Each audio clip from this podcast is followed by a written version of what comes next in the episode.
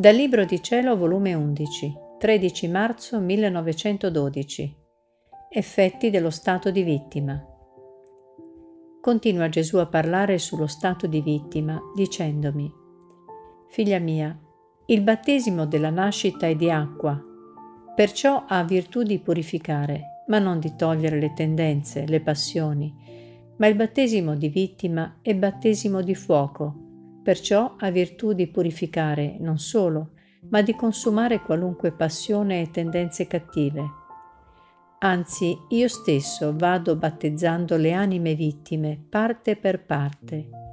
Il mio pensiero battezza il pensiero dell'anima, il mio palpito il suo palpito, il mio desiderio il suo desiderio, e così del resto.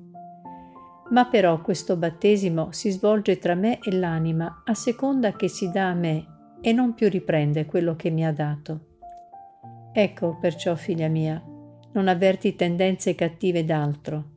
Questo ti avviene dallo stato di vittima e te lo dico per tua consolazione. Perciò di al padre Gennaro che stia bene attento, che questa è la missione delle missioni e l'apostolato degli apostolati.